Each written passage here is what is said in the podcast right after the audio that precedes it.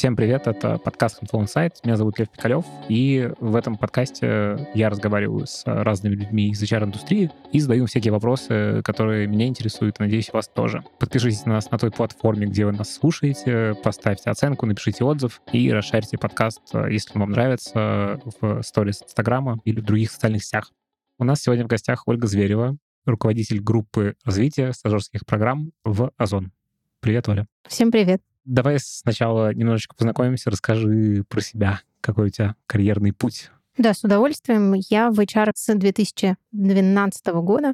Я пошла на работу, на стажировку, начинала именно с этого и делала это во время учебы прямо. У меня такой профиль обучения — это бухгалтер, э, такой экономист широкого профиля, и прямо во время обучения мне стало понятно, что это ну, не совсем про меня, поэтому я всегда знала, что мне интересно работать именно с людьми, но при этом не совсем было понятно, как именно, где именно, поэтому стажировка мне очень помогла в этом определиться. С тех пор я как-то не перестаю работать, затянула, засосала. Работаю в крупных технологичных компаниях, лаборатория Касперского, Яндекс, и вот сейчас почти три года уже в Озон. Круто. Прикольный, кстати, бэкграунд такой, типа из бухгалтера в HR-специалиста, или так? Ну, абсолютно верно. То есть это такое более широкое направление. Там можно было пойти в аудит, в экономику, можно было инвестиции, аналитика. Ну, то есть довольно широкий uh-huh. базис, из которого ты мог выбирать, куда дальше пойти. Поэтому основные коллеги, которые со мной учились, одногруппники, они сейчас кто в большой четверке, кто uh-huh. там уехал куда-то. Ну, в основном это экономика, финансы, госсектор какой-то. Ну, и крупный бизнес тоже есть. А ты чувствуешь, что тебе твое образование в HR помогает? Да, абсолютно, точно. Благодаря этому намного проще общаться с данными, анализировать что-то, собирать какую-то потребность, смотреть на в целом цифры, потому что у многих mm-hmm. HR-специалистов считается, что такой низкий порог входа в индустрию, и, в принципе, не нужно знать ничего для того, чтобы быть эффективным. Ну, на самом деле, это не так. И аналитика, и цифры, и данные, и эффективность проектов, mm-hmm. да, рентабельность того, что ты, в принципе, делаешь. Маркетинговые разные инструменты, без них просто сейчас никак, поэтому я считаю, что мне это очень помогло. Ну, это как бы язык бизнеса, по сути, да, да, да. Говоришь. Да, чем дальше ты просто двигаешься, mm-hmm. тем чаще тебе нужно разговаривать на языке цифр, показывать разные варианты, варианты, просчеты и так далее. Круто. Давай, наверное, про Озон поговорим. Я как потребитель и ваш клиент компании Озон, угу. я про нее знаю, ну, как о приложении, в котором я могу заказать себе всякое нужное, и оно ко мне приедет. Причем, ну, у меня долгий путь пользования Озоном, и в последние годы он стал какой-то, с точки зрения доставки, вообще, ну, сервиса, mm-hmm. довольно клевый такой какой-то космический корабль, потому что реально все приезжает, типа, четенько, в нужное время, и никаких проблем, в отличие от прошлого, с ним сейчас как будто бы нет. В общем, как-то все развивается. Но интересно вот изнутри, что такое Озон, что это за компания. Я так понимаю, что вы довольно большая компания. Можешь рассказать чуть угу. подробнее. Класс. Мне понравилось сравнение с космическим кораблем. Это действительно так. Мы очень большие. Сейчас у нас 18 тысяч сотрудников. За время моей работы компания очень сильно изменилась. Если до этого это был действительно крупный онлайн-магазин, ну, что можно сравнить с достаточно традиционным ритейлом, то сейчас это очень высокотехнологичная компания, это большая платформа, которая включает набор сервисов абсолютно разных. То есть это прям холдинг, который развивается с несколькими стартапами внутри. То есть, несмотря на размер компании, все равно общий дух, он как раз такой стартаперский и в целом тоже. Блин, извини, 18 тысяч Сотрудников, да. А это, ну, с учетом всей инфраструктуры, ну, то есть это вот все сотрудники компании.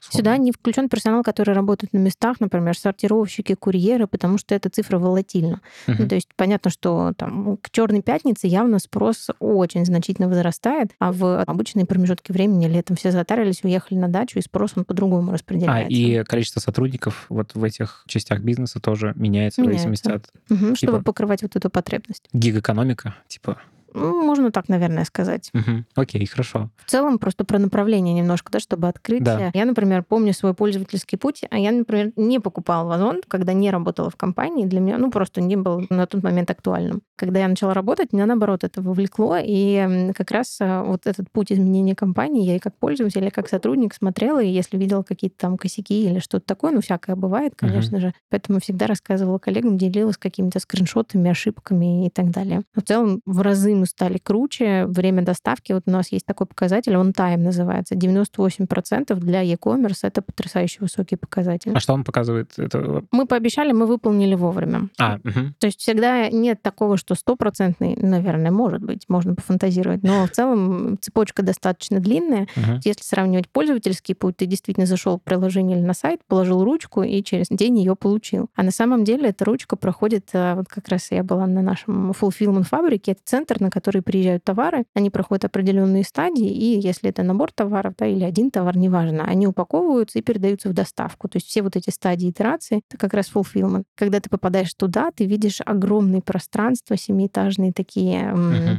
склады, действительно заполненные товарами, отсортированные. Видишь много людей, которые работают как конвейеры. Есть э, машины определенные, которые сортируют автоматически. Поэтому выглядит это классно. Ну, собственно, про нас, да, там есть travel направление, финтех направление, финансовое направление, marketplace, есть ритейл направление. То есть это такое огромная махина, в котором uh-huh. очень интересно смотреть, развиваться. Ну и самое интересное, что компания сейчас как раз на гребне волны в том смысле, e-commerce в целом развивается, поэтому все, кто работают, они как раз прикладывают руку к тому, что ты влияешь на то, что происходит угу. вокруг. Блин, почувствовал себя очень старым, потому что я помню, что мои первые, первое пользование Озоном было тогда, когда на Озоне в основном книжки заказывали. Не вот это все, не тревела, не финансов, не Сейчас 24 да. товарных категорий, количество угу. товаров я даже боюсь называть, то есть там угу. аптека, ювелирка, Продукты что еще? питания. Абсолютно да. точно, да, это экспресс ты назвал. Есть еще направление услуг который тоже там же купил телевизор, купи, как повесить телевизор. А, то есть это как бы такое совмещение типа там, угу. с а-ля профи.ру, юду, вот этих вещей? Да, да, да.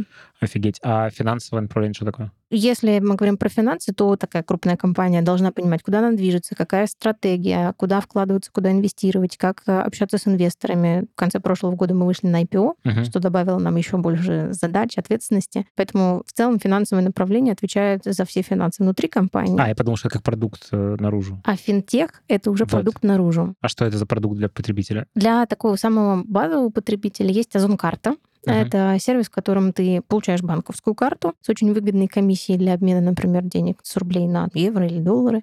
Ты также, пользуясь этой картой, получаешь кэшбэк, ну, баллы для покупок на Озон. Uh-huh. То есть ты аккумулируешь это там, если ты регулярно заказываешь на Озоне, то это супер выгодно. Есть направление инвестиционное мы, как любой человек, как инвестор, может а, отправить свои деньги в платформу, соответственно, их отдать для инвестиций. Наши такие доверенные поставщики, люди, в которых мы уверены, это партнеры компании, эти деньги могут взять, ну, такие относительно дешевые деньги получаются, потому что uh-huh. это не... Я, в смысле, кредитные деньги. Кредитные деньги. Дешевый кредит. Для закрытия кассовых разрывов или для развития бизнеса, ну, на разные цели, uh-huh. может быть. Поэтому вот такая платформа существует. Я просто, с одной стороны, о вас знаю как потребитель, с другой стороны, я как из IT-среды, там, продуктовой, у меня в голове есть, ну, то, что я там не единожды слышал, о том, uh-huh. что Озон э, компания убыточная. Что вот насколько это правда, неправда, можешь рассказать? Да, конечно, эта информация не конфиденциальная, особенно с учетом того, что мы вышли на IPO. Ну, Публичная да. отчетность абсолютно есть. Любой может посмотреть ее, она выложена в интернете на специализированной страничке. До недавнего времени компания была действительно убыточная. То есть типа 20 лет? Там, а, сколько, сколько я компаний? за все 20 лет я не скажу, угу. но а, за там, ту динамику, которую я наблюдала, будучи уже сотрудником, да, действительно, мы очень много вкладывали в развитие, открытие новых fulfillment фабрик, покупка территорий, развитие инфраструктуры, расширение технологической лаборатории, там разработчики очень много стоят, ты как человек из IT знаешь, ну, да. и так далее. Поэтому а, действительно это расходы превышали доходы. Сейчас а, мы вышли на точку безубыточности, об этом тоже компания открыто заявила, поэтому как будет дальше, пока покажет. Мы, естественно, стараемся угу. выходить в прибыльность, но при этом стратегия компании действительно сейчас вкладывается просто в развитие очень активно. Круто, да, на самом деле все это звучит. Когда ты сказал про 18 тысяч сотрудников, про покрытие разных сервисов, про банковскую лицензию, сразу ощущение большой корпорации наряду там с Яндексом, Mail.com, вот этими ребятами? Ну да, э, абсолютно похоже. Ну, то есть, несмотря на то, что это крупная компания, все равно... Почему я сравнивала со стартапом? Это, наверное, самое правильное описание, потому что любые гипотезы проверяются, любые идеи внедряются, если они имеют да, там, прибыльность или показывают uh-huh. свою эффективность. Мы еще не похожи на типичную корпорацию, которая уже вышла на такую определенный уровень, и там же продолжает развиваться, идти ровненько. Блин, Нет. 18 тысяч сотрудников. Когда я пришла, было 9. Ну да, получается. Это прям разительно, угу. да, то есть это компания, меняющаяся значительно. Это очень интересно за таким развитием наблюдать. Круто. А расскажи про то, как вы внутри устроены, ну, какие-то подразделения, вообще вот как эти 18 тысяч человек существуют в одной компании, как mm-hmm. это устроено? Мы называем это большим холдингом, по сути, да, это группа компаний. Внутри мы называем это вертикалями. Вертикаль — это то, чем занимается, по сути, как раз финтех направление, да, вот uh-huh. это одна вертикаль. Основное и самое крупное это направление маркетплейса, в котором мы организуем поставку товаров. То есть это онлайн-витрина, с помощью которой мы объединяем поставщиков и даем uh-huh. им возможности торговать с учетом уже имеющейся всей логистики. Поэтому по всей России сейчас. Uh-huh. Дальше будет, естественно, развитие... Эм, За пределы России. Ну, там коллеги расскажут, когда это будет, но в любом случае такие планы есть, компания об этом uh-huh. думает. Поэтому в чем суть вот этих разных направлений в том, что каждое направление развивает что-то свое, и сейчас мы наблюдаем за тем, кто приносит прибыль, кто там сколько тратит, поэтому это интересное направление, то есть uh-huh. выделение вот этих самостоятельных юнитов. Но в целом это одно большое пространство, инфраструктура, офисы, где все сотрудники друг с другом могут общаться. Мне кажется, немножко общо это выглядит, но я надеюсь, я ответил на вопрос. Ну да, а с точки зрения оргструктуры у вас матрица или как устроено? Есть линейное управление, когда есть там директор uh-huh. и есть ряд там подразделений внизу. Но при этом работа проектная, да, много задач, которые нужно сделать прямо здесь и прямо сейчас, или там планирование, оно не очень долгосрочное, именно потому что сама отрасль такая быстрая. Поэтому есть и проектные команды, есть и линейные команды, зависит от функции и от э, там периода времени, задач конкретных, которые сейчас есть. Ну, то есть прям действительно взаимодействовать между функциями удобно, можно, без проблем. И uh-huh. вот этих проектных и матричных команд их много. И здесь, наверное, такая характерная черта именно e-commerce отрасли, то, что и структуру компании, если вдруг нам нужно для того, чтобы этот рост позволить себе изменить ее, то структура тоже часто меняется. А планируетесь вы как там на год, на два, как у вас устроена вот эта история с планированием каких-то больших дел? Хороший вопрос. Зависит от э, того, опять же, как компания двигается, насколько далекое понимание. В целом, естественно, планирование на год существует, а оно корректируется в зависимости от периода. Ну, там, uh-huh. не реже, чем раз в месяц такие корректировки происходят. Смотрим, как чего нужно больше, меньше. Про как раз персонал, который мы с тобой поговорили на местах, ну, значительно чаще, да, там даже от недели к неделе планируется, mm-hmm. сколько нужно, чтобы покрыть те или иные точки mm-hmm. спроса. Окей, расскажи про HR, как у вас устроено это все? Я ждала этого вопроса, потому да. что как человек не из бизнеса, HR все-таки считается довольно такой поддерживающей функцией. И, эм, ну, в целом это партнерская, да, такая моя точка зрения, что успешное функционирование бизнеса возможно, когда HR и бизнес находятся на равных. Поэтому с точки зрения вот структуры у нас э, есть большое направление. Есть коллеги, которые работают на местах. Там это разные функции от аналитики, заканчивая, естественно, кадровым делом производством. Но в целом есть некие центры экспертизы, и они внутри этих юнитов достаточно самостоятельные. Есть подбор, есть а, все, что связано с обучением и развитием. Есть отдельные направления, которые характерны, например, только для IT. Деврел направления, uh-huh. да, которые делают метапы, внутренние какие-то разные ивенты для сотрудников. На внешней конференции ездит, бренд представляет. Есть, э, например, команда, в которой я работаю, это команда стажерских программ. Она сейчас работает на весь сезон и покрывает потребности и спрос в молодых специалистах, которых сейчас, собственно, очень много этого запроса. Поэтому мы даже привлекаем коллег из профессионального подбора, но в целом mm-hmm. это здорово, что такой тренд тоже есть. Поэтому центры экспертизы, они похожи, как и во многих компаниях. Есть адаптация, есть у нас развитие сотрудников, оценка их, есть абсолютно точно команда бизнес-партнеров, которая помогает. Поэтому здесь достаточно типичная, не знаю, европейская европейская структура или как-то структура, которая принята uh-huh. в любых больших крупных компаниях. А сколько людей в HR работает? Порядок просто? Боюсь тебе соврать. Ну, по памяти это около 200. Mm, очень большой. Но при этом, дел, да. ну, и сотрудников очень много, и за счет uh-huh. того, что вот это динамическое очень развитие происходит, да, это нужно помогать поддерживать. Многие процессы мы сейчас как раз отлаживаем и отслеживаем, поэтому это тоже такая некая инвестиция в то, чтобы сотрудникам было комфортно. А как вы быстро растете? Какой у вас вообще найм? Насколько он большой? Гигантский. Компания выросла на 130-140% по стафу на год годом. Да, за последний год мы получили новый mm-hmm. раунд инвестиций. Мы понимаем, что ниша еще достаточно не занятая в целом, как e-commerce, да, онлайн-покупки, поэтому вот такой бурный. Казалось бы. Абсолютно точно. Ну, то есть в этом есть огромный потенциал для развития. И даже если учесть, что наверняка будет вопрос про конкурентов, да, есть э, Яндекс.Маркет, Сбермаркет, э, есть другие крупные компании, все равно эта ниша не выработана. То есть хватит развития на всех, идет дикая конкуренция, причем по всем. Ну и потребители, естественно, угу. вкладываются, с удовольствием переходят на онлайн-сервисы. Пандемия нам в этом помогает уже второй год.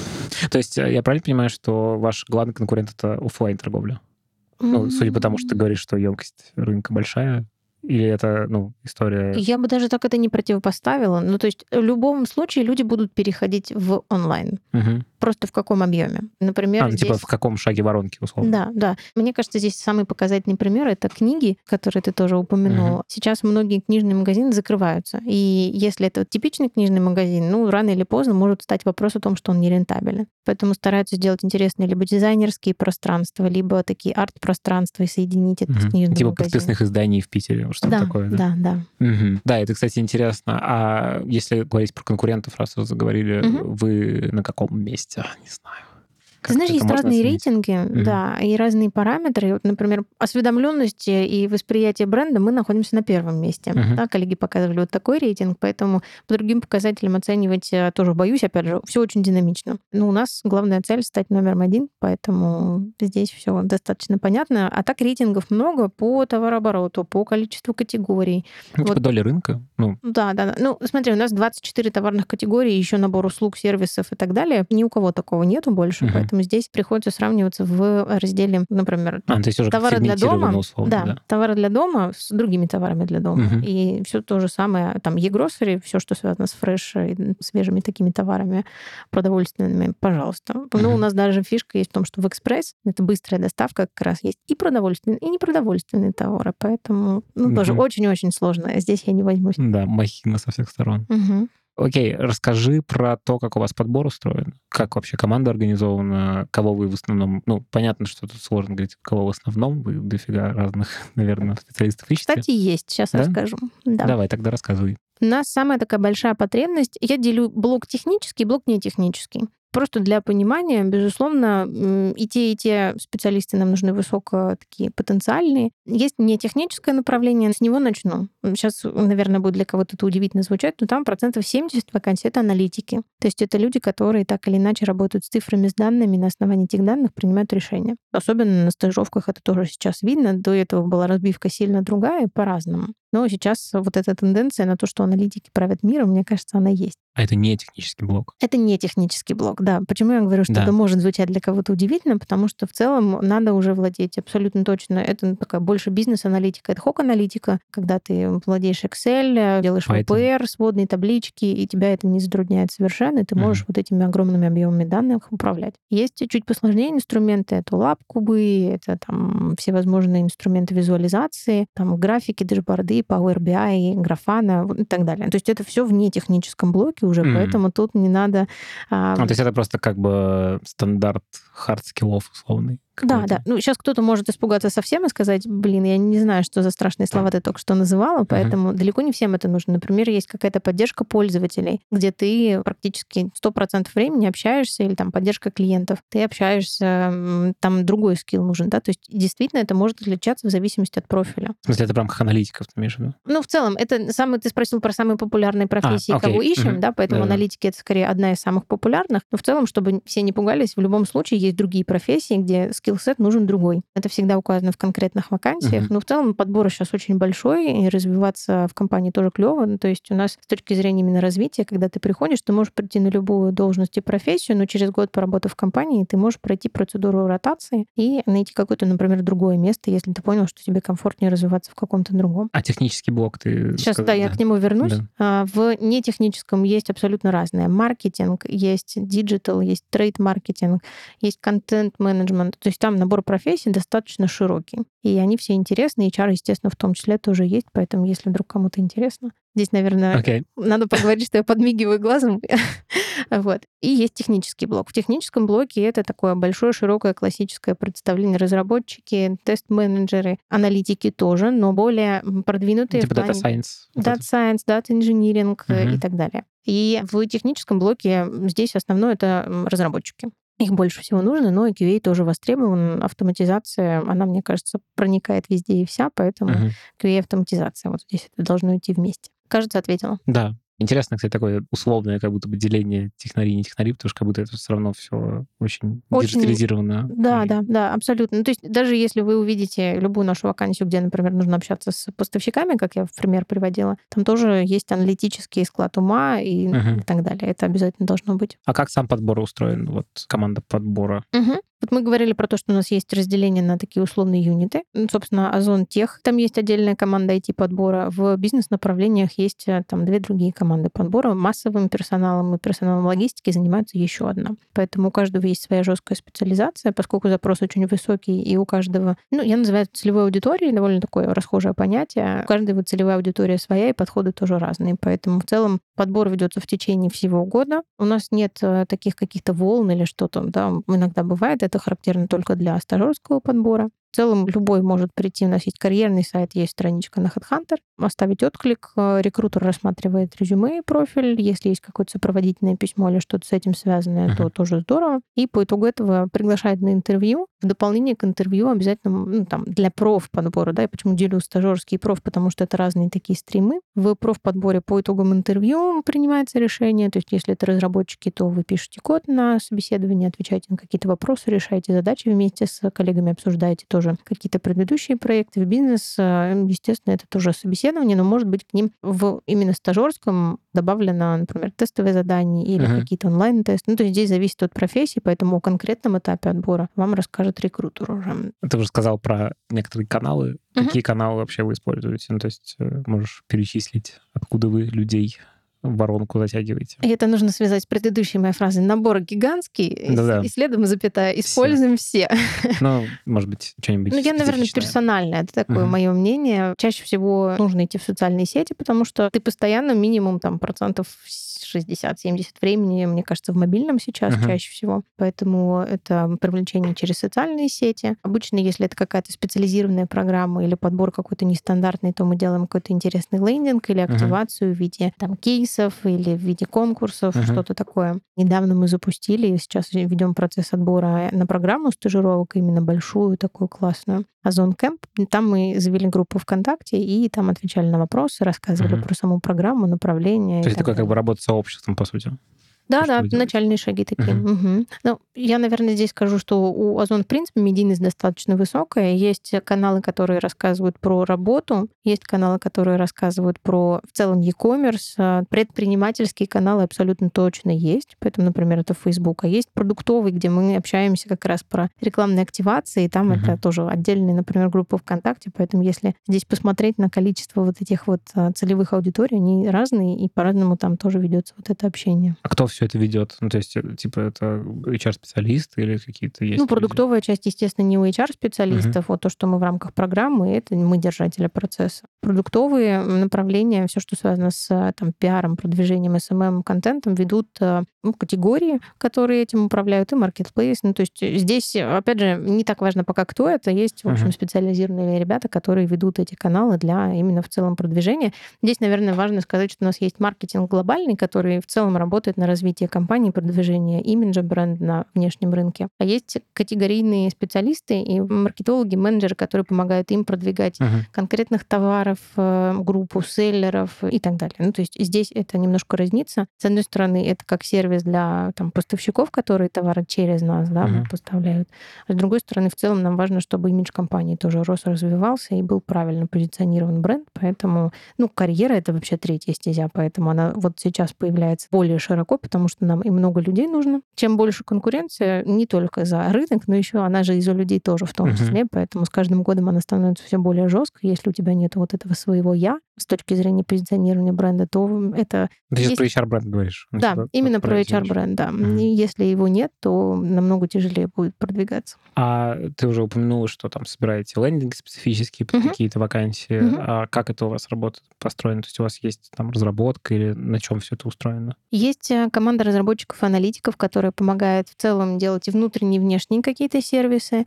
Но, как правило, бывают такие задачи, которые диктуют тебе темпы, и это нужно... Вчера было поздно, мой любимый uh-huh. срок, поэтому вот последние лендинги мы собирали сами с помощью тильды, интеграции внутренних систем, API и прочего. Mm, ну, конечно, без этого не обходится. Понятно, что всегда прибегаешь к помощи разработчиков, аналитиков, но так много уже умеешь сам, запустив несколько лендингов, понимаешь, ага, здесь должны блоки в таком порядке идти такая, uh-huh. ну и прям конверсия. Я поэтому говорила про да, всякие да, да, различные маркетинговые инструменты, что прям без них вообще никак. Круто. А можешь рассказать, может, какие-нибудь нетипичные каналы привлечения, какие-нибудь группы, чатики, где вы там я так понимаю, что вы много времени уделяете сорсингу, судя по тому, что ты рассказала там про социальные сети. Ну, вот да. Подробнее да. чуть вглубь, где ищете всяких классных ребят. Да, ну смотри, в разрезе направлений все разное. Сорсинг у нас есть активный в IT направлении, потому что очевидно, что там за три года активного найма у кого-то уже сформировалось ощущение, что кто-то общался не хочет, или что-то uh-huh. могло не, не так на интервью пойти, не знаю, не сошлись с руководителем. Бывают всякие разные. бывает то, что просто человек, в принципе, не находится сейчас в поиске работы, поэтому, конечно, там очень активно работают разные каналы. Я, опять же, субъективную такую свою точку зрения. Есть, а, например, у команды GMS сервис, который э, называется «Рассылки», подборки. подборки а GMS что такое? Есть такое кадровое агентство, которое стартовало именно как подбор персонала, но в целом дальше они очень так, опять же, технологично развиваются и предлагают разные сервисы uh-huh. в дополнение. У них есть, например, сервис Amazing Hiring, который а, все, понял. помогает uh-huh. искать контакты разработчиков открытые, только из открытых данных. И вот сейчас они придумали сервис подбора, когда они уже готовят такие теплые контакты и передают только такие резюме заинтересованных ребят. То есть Поэтому... такой сорсинг плюс, как бы прошедший фильтрацию какие-то контакты. Да, да, да. да. Мы как раз с э, ребятами на прошлой или две недели назад разговаривали, поэтому я их хвалила, их сервис, поэтому искренне, искренне всем советую. А расскажи еще про какие-то сервисы, которыми пользуетесь, как у вас автоматизация найма устроена? У нас есть, э, как и у всех, наверняка, крупных баз ведения кандидатов. Внутри нее мы аккумулируем и туда сводим все потоки. В ней мы стараемся делать разные автоматизации. Э, ну, это в основном на уровне единого целостного пути кандидата, для того, чтобы для кандидата это было бесшовно. Но здесь это набор сервисов, которые между собой вот сейчас да, стараемся подружить. А на чем э, какая у вас система? Handflow. Вы в Handflow? Угу. Угу. Окей, угу. а это давняя история, что вы в Handflow или... Два с лишним года. А, то есть ты вот когда приходила... По-моему, я пришла, и они как раз переходили с предыдущей системы. Угу. А чем вы пользовались до этого? Боюсь соврать, не помню. Ну, то есть вот уже Ханфлоу было куплено, и оно накатывалось а, в этот момент, поэтому не буду врать. После того, как понятно, что процессы множатся, расширяется команда, рекрутеров становится больше и так далее, а сейчас есть много вот таких а, интеграций для того, чтобы удобные дэшборды были, аналитика, выгрузка данных об эффективности рекрутеров. Есть а, сервисы, когда ты кандидата вытаскиваешь уже из этой системы. Там много внутренних данных, поэтому дальше уже работа с ним ведется внутри. И там всякие разные заявки, автоматизации, анкеты это сотрудника будущего и прочее, прочее, отправку писем. Ну, это уже как бы весь путь э, сотрудника да. охватывает все. Да, ну в идеале, конечно, чтобы это было прям вообще никто не замечал никаких промедлений, все автоматически угу. без человеческого участия отправлялось. Ну, конечно, у большинства это не так. Почему Handflow? Набор сервисов удобных. Ну, то есть это действительно площадка, позволяющая отслеживать э, актуальную информацию, загружать с разных площадок э, от HeadHunter, заканчивая другими площадками. Угу. То есть волшебная кнопка, она правда волшебная, которая позволяет в один клик. Ну, то есть это набор по совокупности параметров, которые угу. всем кажется удобным. Ну, а сейчас там еще есть уже база большая кандидатов, поэтому, конечно, в какой-то момент уходить оттуда нецелесообразно, ну, только если там вот свое какое-то решение. Ну да, то есть э, из того, что ты рассказала, получается, у вас очень большая часть работы — это работа как раз с базой, потому что рынок не очень большой. Ну, в смысле, вот IT-специалистов, их угу. как будто бы все уже там за много лет все всех знают. Ну, есть еще те, кто очень грамотно скрываются. Ну да. Ну да, в целом база большая, поэтому обработка ее тоже иногда бывает очень-очень полезной. А расскажи про стажерские программы, раз уж ты про них упомянула, и угу. вообще я тебя представил как руководителя стажерских программ. Ну да, вообще мы тут обо всем и в целом, а стажировки — это прям мое все. У нас э, очень большая потребность. Я пришла в компанию как раз, чтобы эти программы стажировок строить. С 2018 года мы начали. В первый год мы наняли 91 человека, потом потихонечку-потихонечку органически оно росло. Там 150 было, 250, и в конце прошлого мы почти 400 человек наняли, что клево, потому что свидетельствует о востребованности молодых специалистов. И, в принципе, приходили уже даже те кого я принимала на стажировку, уже как руководителя групп, руководителя отдела и там старшие менеджеры, и именно они тоже приходили mm-hmm. и поддерживали это развитие. Поэтому в этом году мы пришли к тому, что цифра была недостаточной, расти органически нам уже не так полезно и эффективно, поэтому как раз вот сейчас у нас была запущена именно большая программа. 1 июля мы ожидаем, что к нам выйдет около 200 человек, поэтому... Ого. А это, я понимаю, что вы пошли по пути не создания академий, а вот ну, именно стажерских, то есть сразу в бою проверяющих людей. Есть немножко разные направления. У нас есть образовательное направление, есть Озон Masters, это большая двухгодичная программа для технарей, бизнес-аналитиков и дата А, то есть это, это все есть тоже? Да, угу. да, то есть это набор сервисов, которые в целом есть внутри Озона, просто этим занимаются разные команды. Есть сервис для школьников, которые могут через оплатные курсы как раз присоединяться к профессии, пробовать себя. И, соответственно, есть как раз наше направление. Но это вот ты правильно, наверное, сказала, это в бою. Да, максимально mm-hmm. быстро погрузить человека в бой, ввести в профессию. Это то, чем как раз мы занимаемся за счет того, что приходят молодые ребята, амбициозные, талантливые. Они быстро погружаются в профессию. То есть это не какие-то академические длинные, долгие программы. Это именно когда ты взаимодействуешь, у тебя есть обязательно ментор, наставник, mm-hmm. у тебя есть блок задач и ответственность, работа, после которой мы сразу же говорим, что мы заинтересованы, чтобы ты остался в команде и в компании, продолжал дальше развиваться. Поэтому это такой да, прям максимально быстрое вхождение в роль сейчас для того, чтобы это было не настолько жестко, да, что сразу из учебы в максимальное mm-hmm. погружение рабочее. Будем дополнительно делать и пилить а, такие курсы онбординга, дополнительные образовательные программы. Раньше это было в более базовом состоянии, базовой версии была набор базы данных, это прям рекомендации от нанимающих менеджеров, что можно поизучать еще, чтобы стать джуниором, да, специалистом uh-huh. младшим уже и получить офер. Это такой roadmap. Типа. Да, да. Ну, стажировка — это формат, при котором ты приходишь официально, оформляешься. Это срочный трудовой договор от 3 до 6 месяцев. Этот срок называют руководитель команды. Или если это прям программа на уровне всей компании, то мы называем этот срок. В рамках вот этого срока ты работаешь обязательно с каким-то наставником. Наставник может в рамках стажировки меняться в зависимости от того, какими задачами ты занимаешься. В целом у тебя всегда есть формальный руководитель, который является ресурсным таким руководителем команды, и за ним финальное слово о том, какая у тебя дальше точка внутри компании. Ты делаешь абсолютно реальные задачи, то есть ты можешь находиться и в офисе, и вне офиса. Понятно, что на стажировке в самом начале все-таки рекомендуется быть в офисе, потому что очевидно, что проще повернуться к коллеге, задать какие-то вопросы, быстро получить ответы. Но в целом там пандемия показала, что это не предел, неважно, кто с дачи работал, кто из другого города, кто из своей московской квартиры, это совершенно неважно было, поэтому главное, что есть результат. Сейчас, поскольку все еще такая обстановка, до 70% сотрудников может выходить в офис, но все, как правило, стараются гибко подходить, ну, чтобы коллегам тоже было безопасно работать. У тебя есть абсолютно точно такая рэперная точка, это там за три, за две, за одну неделю до окончания стажировок есть такие автоматические уведомлялки, когда мы уточняем, что срок скоро закончится. Надо а, поговорить. Да, надо поговорить. Есть вопросики. Если все хорошо, то стажера могут перевести раньше срока окончания трудового договора, поэтому у нас такой средний срок стажировки — это 4 месяца. Сейчас, поскольку внедряется вот эта большая волна программы набора, то э, мы посмотрим, цифры явно как-то поменяются. Поэтому будем следить в динамике. Но в целом это значит то, что молодых ребят, талантливых, которые показывают результаты, переводят раньше. То есть э, для того, чтобы уже все себя могли чувствовать комфортно, если человек начинает перформить на уровень выше, его туда приглашают, и мы этот перевод осуществляем. Я всегда транслирую, что если вдруг у кого-то еще нет этих стажировок, пожалуйста, начинайте. Сейчас, конечно, идет большая борьба за таланты, конкуренция большая. Хайпо студенты уже на третьем курсе имеют место работы. Угу. И есть вероятность, что с этого третьего курса они уйдут и больше не вернутся на рынок, никакие резюме не разместят и так далее. То есть они уже там спустя несколько лет приобретают к окончанию универа, у них уже есть достаточный опыт, чтобы уверенно стать медлом зачастую. А дальше они двигаются в компании очень быстро и могут с рынка совсем уйти. Дальше их уже уже придется там хантить. И есть еще мысль, пожелания, которые тоже, в принципе, мне хочется протранслировать. Очень есть живой стереотип о том, что нам нужно уже готового. Вот такого, который придет и сможет. Или там, мне так лень его учить, он от нас уйдет. Ну, это вопрос расходов, я думаю. Ну, то есть к стоимости найма, потому что все-таки работа с джунами и стажерами это довольно дорого. Мне а кажется, вот не каждая сравнивали компания. ли? Да, а, вот это вопрос. Стоимость найма. Ну, смотри, стоимость джуна минимум на 30% э, выше, чем стоимость стажера. Middle я вообще не говорю, да, то есть uh-huh. это косты элементарно на зарплату. Если ты каждый раз с каждым садишься за руку, любому новому сотруднику нужен правильный онбординг, любому. Uh-huh. Да, то есть вопрос как бы построения системы. Абсолютно верно. Uh-huh. Если ты правильно построил систему и ее масштабировал, то у тебя абсолютно точно рано или поздно ты придешь к этому. Емкость рынка конечна, студентов выпускают у нас тоже конечное количество, поэтому... Но есть еще школьники.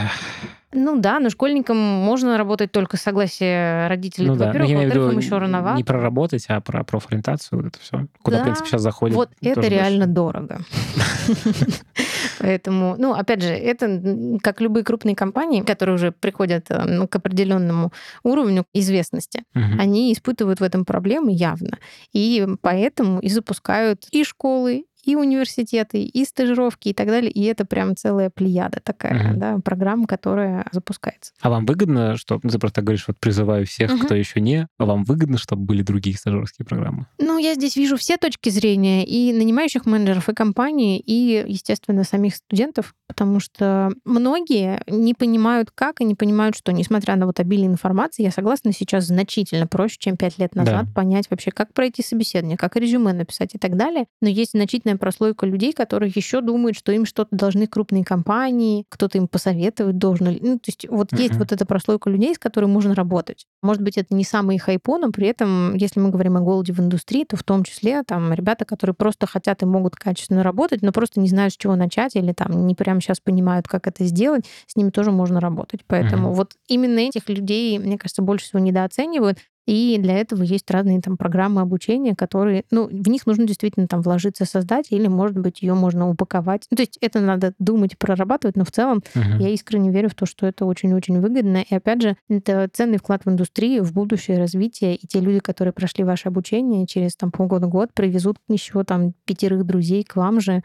Поэтому это очень выгодно. Uh-huh. Что тут социальные всякие механизмы еще работают? Да, да, конечно. А какая конверсия вот в нанятых сотрудников? То есть вот у вас есть какое-то количество стажеров, как устроено устроен вот этот отсев и насколько он большой? От 60 до 85 процентов внутри озона это в целом было, в зависимости от направлений. В IT-специальностях mm. это как раз 85 было примерно, 75-85. Много, звучит как очень много. А, ну, Большая конверсия. Наверное, для каждого много понятия свое, оно оценочное, но в целом я считаю, что действительно хорошо. У компании есть возможность утилизировать вот эти 10-15 процентов. Это те ребята, которые, как правило, либо уезжали куда-то в магистратуру за границу, либо проходили обучение и требовало это full тайм они уходили именно доучиваться, либо это какие-то ребята, которые меняли профессию и, например, могли пойти на профессиональную, вторую, вот другую направление стажировки, например, они были условными маркетологами, а стали разработчиками, да, это другой скилл-сет, поэтому тут могла потребоваться вот эта повторная стажировка. А в бизнес-направлениях здесь более интересно, потому что ты, когда погружаешься в работу, ты далеко не всегда понимаешь, чем ты хочешь заниматься. Это вот такие старые опытные менеджеры, нанимающие руководители команд. Как ты не знаешь, чем ты хочешь заниматься? А действительно, они забывают о том, что они тоже когда-то были студентами и как-то совершенно по наитию могли да, прийти к ну, своей ну, Какие-то поколенческие еще вещи есть в этом, наверное. Я не очень сторонник именно теории поколений.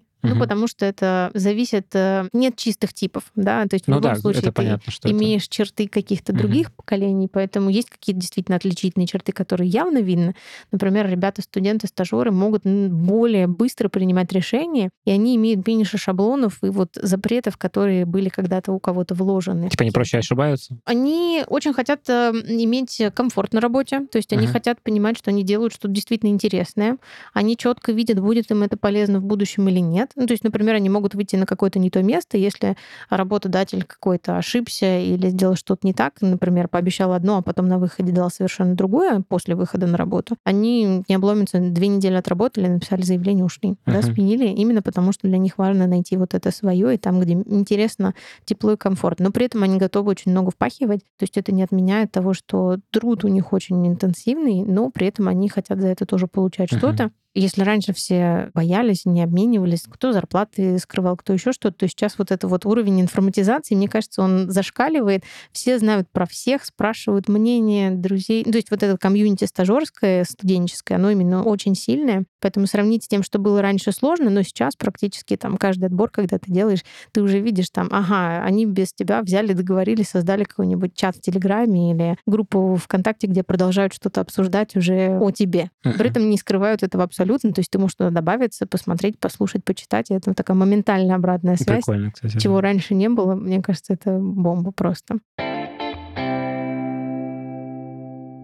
Расскажи, как вы сейчас себя чувствуете, ну, конкуренция за специалистов, HR-бренд, вот эти все вещи, ну, типа, угу. есть ли у вас чувство, что вы в этом где-то там проигрываете другим технологическим компаниям или нет? Угу. Ну, есть, безусловно, компании, у которых уже много лет в этом направлении ведется работа. Прям целые отдельные команды, многомиллионные бюджеты насчет бренда и так далее. Мы очень быстро меняемся, поэтому как таковой на нас в первую очередь говорит такой продуктовый бренд. За счет программ стажировок и разных других ивентов, например, вот Деврелы, которые много всяких... Кстати, ты уже второй раз упоминаешь, угу. у вас прям отдельно есть специалисты, которые да. Деврелом занимаются. Да, а да. это большое количество людей? Нет, делает? Э, насколько я знаю, сейчас это два человека человека. Uh-huh. Один из них совмещает функцию еще HR-бизнес-партнера, поэтому считайте полтора. Ну, в целом, из вот этого складывается, хочешь ты или не хочешь, это моя такая тоже субъективная точка зрения, делаешь ты что-то в этой части или не делаешь, все равно бренд работодателя формируется. Ну да, это как про культуру в компании, что можно как бы не прикладывать усилий, но культура какая-то будет. Абсолютно точно. Да. То есть это есть э, некая совокупность тоже мер, действий, uh-huh. поступков, мероприятий и так далее. Поэтому сейчас в этом направлении думаю, что пока нам немножко не до этого, ну, потому что нам нужно перегнать рынок, очень амбициозные цели и так далее, но это не значит, что там о сотрудниках не заботиться или что-то такое. Ну, то есть в целом есть э, очень определенный такой вектор развития. Это то, что значительная такая свобода. В том смысле ты можешь проявлять э, инициативу, показывать идеи, есть ресурсы для его выполнения, тебя всегда поддержат. Есть э, абсолютно точно такой общий вектор, то, что задача интересная, и мы строим то, чего никто не строил никогда до нас. Поэтому есть высокая доля конкуренции, это тоже подстегивает очень. Надо быть амбициозным, готовым к такому нестабильному, гибкому графику. Много кто работает явно не по 8 часов в день, и по выходным тоже в том числе, поэтому вот такие вот... Вы с этим боретесь как-нибудь? Ну, мне кажется, от этого большинство кайфует, ну, то есть прям чтобы кто-то с этим боролся, нет, наоборот. Вот скорее такая культура формируется, когда люди, которым интересно, готовы это делать, угу. и их это не обламывает. Ну, просто обратная сторона этого, кажется, может быть выгоранием? Может быть, да, но пока вот здесь не могу сказать, что это есть. Ну, то есть у нас есть э, про вот как раз заботу о сотрудниках, набор сервисов и такого ментальном здоровье, и физическом здоровье, там, например, беговые клубы, клубы, занятия йогой. Есть классная медицинская страховка. Там сейчас это тоже может кого-то испугать. Но психологи работают, чтобы mm. можно было прийти, поделиться, проработать какие-то свои вопросы, не только рабочие. рабочие. Mm-hmm. Поэтому в целом это все складывается в очень классную картинку. Но в основном сейчас я бы сказала, что про нас пока нет единого вот этого правильного понимания вектора, прям вот ценностного посыла, который мы всегда как и VP, да, и поэтому я провела сравнение. Те компании, которые уже давно вышли на рынок и сформулировали и двигаются стабильно, у них это ценностное предложение, оно уже схвачено, сформулировано и транслируется. Угу. Ну, я думаю, что мы к этому придем скоро. Тут такой еще момент, вот 18 тысяч сотрудников, куча подразделений, несколько юридических лиц, типа, такой холдинг у вас. Мы тоже про это до того, как записываться, говорили. Интересно вот про какую-то культурную часть, типа угу. насколько вообще это разные компании в рамках одной компании. Пока не разные, но мне кажется, что вот сейчас идет тенденция на разделение это не будет значить полноценного разделения, да, вот что все, это прям отдельная компания, и все, мы друг друга не знаем. Нет, наоборот. Есть общее информационное пространство и поле, в котором все общаются. Опять же, имеет смысл всегда синергию достигать. Инфраструктура точно будет одна и та же, uh-huh. да, там это, очевидно, выгоднее для всех но при этом есть аналитик в одном подразделении, в другом, в третьем и так далее. Для того, чтобы не повторять одну и ту же работу или посмотреть на специфику разных бизнесов, вертикалей, то имеет смысл как раз объединяться. Поэтому... Это какие-то гильдии или что это такое? Да вот нет этого пока. Пока это выглядит uh-huh. на уровне такой самоорганизации внутренних каких-то больших чатов вот по компетенциям uh-huh. или по hard skill ам, да, там, не знаю, тем, кому важно и нужно знать SQL, пожалуйста, есть вот этот чат, там все общаются между собой. То есть даже нет такого, что вот как в классическом понимании это сообщество или там гильдия, что мы берем всех за руку, приводим, и нет. Uh-huh. Все сделано ради достижения там бизнес-цели, тебе нужно выполнить какую-то штуку, ты идешь, общаешься с коллегами или там... Это как раз э, достигается за счет очень быстрой обратной обратной связи, очень быстрых ответов внутри, быстрого изменения процессов, вот такого открытого информационного пространства, где все общаются между собой. Есть, естественно, обучение разное, внутреннее, на внешнее тоже могут да, профессионалы ходить, поэтому... То есть как бы это системно, но такое, ну, то есть тут очень много есть возможностей шага вправо, шага влево, то есть это такая система... Да, да. Прикольно. Расскажи напоследок, э, интересно, что с вами происходило в 2020 году, угу. как пандемию в целом бизнес встретил? Потому что, в принципе, все так или иначе перешли на удаленку, кому-то это далось легче, кому-то проще, ну и в целом как бы научились, кажется, все там компании, с которыми я общался, все примерно одинаковые вещи говорят, что uh-huh. там, мы быстро взяли, все сделали, все хорошо. Вот. И uh-huh. я не знаю, как, может быть, с точки зрения функционирования команды тоже, можешь расскажешь, но это uh-huh. интересно с точки зрения бизнеса, потому что ваш сектор, по ощущениям, должен был супер сильно взлететь. Абсолютно. Ну, циферки, которые я называла, тоже об этом говорят, потому что и значительно вырос количество товаров, оборот получается, да, и в денежных показателях, и команда в численности. Ну, то есть там прям по всем показателям e-commerce uh-huh. у всех выросли значительно. Как мы перешли, думаю, что довольно стандартно. Всем нужно было достаточно быстро выдать, найти оборудование, подготовить удаленный доступ и так далее. Но в этом смысле мы были готовы, думаю, что больше, чем остальные, потому что, опять же, технологичность и вот этот дух, который есть. У нас у каждого есть ноутбук, уже uh-huh. заранее с залитым VPN, с помощью которого ты можешь удаленно работать. Поэтому где ты в офисе или вне офиса уже не так важно. Да? То есть большинство сотрудников пришло в офис. Нам разрешили, спасибо коллегам, которые это сделали, забрать мониторы себе домой, uh-huh. чтобы было удобнее, да, так же, как в офисе работать Кому-то я знаю, что на рынке разрешали еще и комфортные стулья, да, чтобы uh-huh. вот эти бизнес не покупать себе домой, а uh-huh. именно взять из офиса. У нас нет.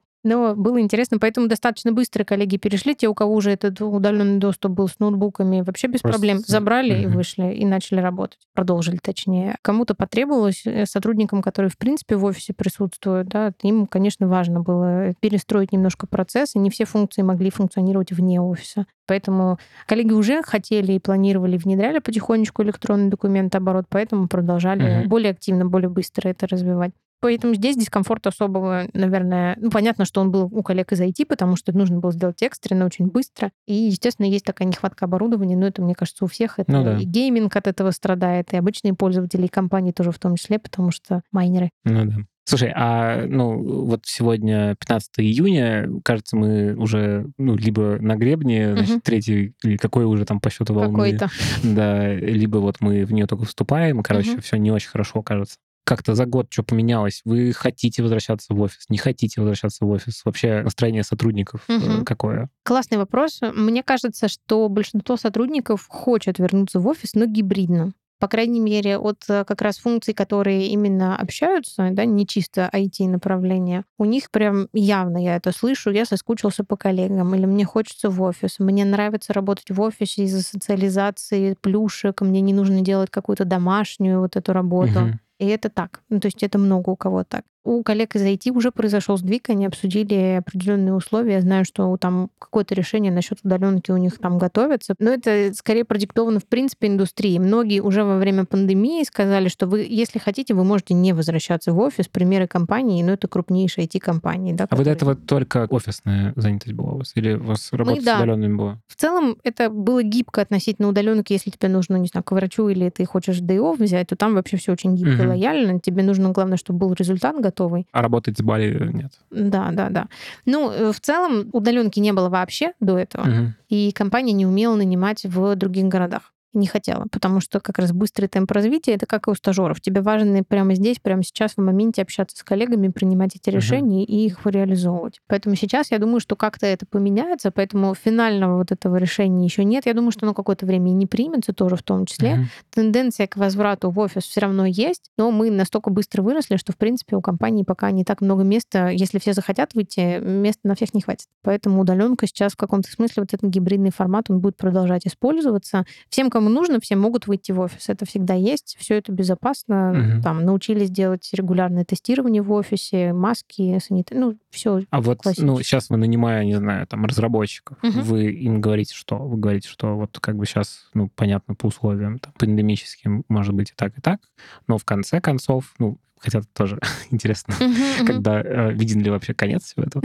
Вот, э, в конце концов мы перейдем на офис. Или это все равно как бы ощущение, что все-таки... Что, что вам говорите? Это про гибридность или про офисную очную занятость? Сейчас э, вот в целом вся компания работает, и до этого нанимали активно именно с тенденцией вернуться в офис. Но, насколько я знаю, сейчас именно в IT пробовать будут вот это внедрять удаленку, потому что это настолько важный пункт, что от этого очень много количества отказов было. Ну и HR-бренд типа страдает, да, ну типа наши конкуренты на рынке уже внедрили удаленку, а мы еще нет. Поэтому как будет дальше, пока, наверное, рано забегать. Поэтому вот на уровне демо такого для IT как раз э, удаленка в каком-то формате предлагается сейчас. Окей, а бизнес не порвало от э, такого спроса возникшего большого? во время э, локдауна, вот этого всего. Ты имеешь в виду количество запроса на Да, людей? да, да. В смысле, вот я так понимаю, что масштабирование было, В смысле, что у вас э, Есть, кратно, идет. выросло, Да. кратно выросли заказы? То есть э, вы эту нагрузку выдержали? Или какие-то Да. были сбои и вообще тяжело было? Поскольку это такая система гибкая, в любом случае, здесь немножко буду ругаться терминами Мгм. всякими разными. У нас микросервисная архитектура, Мгм. поэтому если где-то что-то вдруг идет не так, оно достаточно быстро откатывается к предыдущей версии работающей. Там это микросервисы, кнопки, Ну, я даже больше на уровне, там, не знаю, количества курьеров,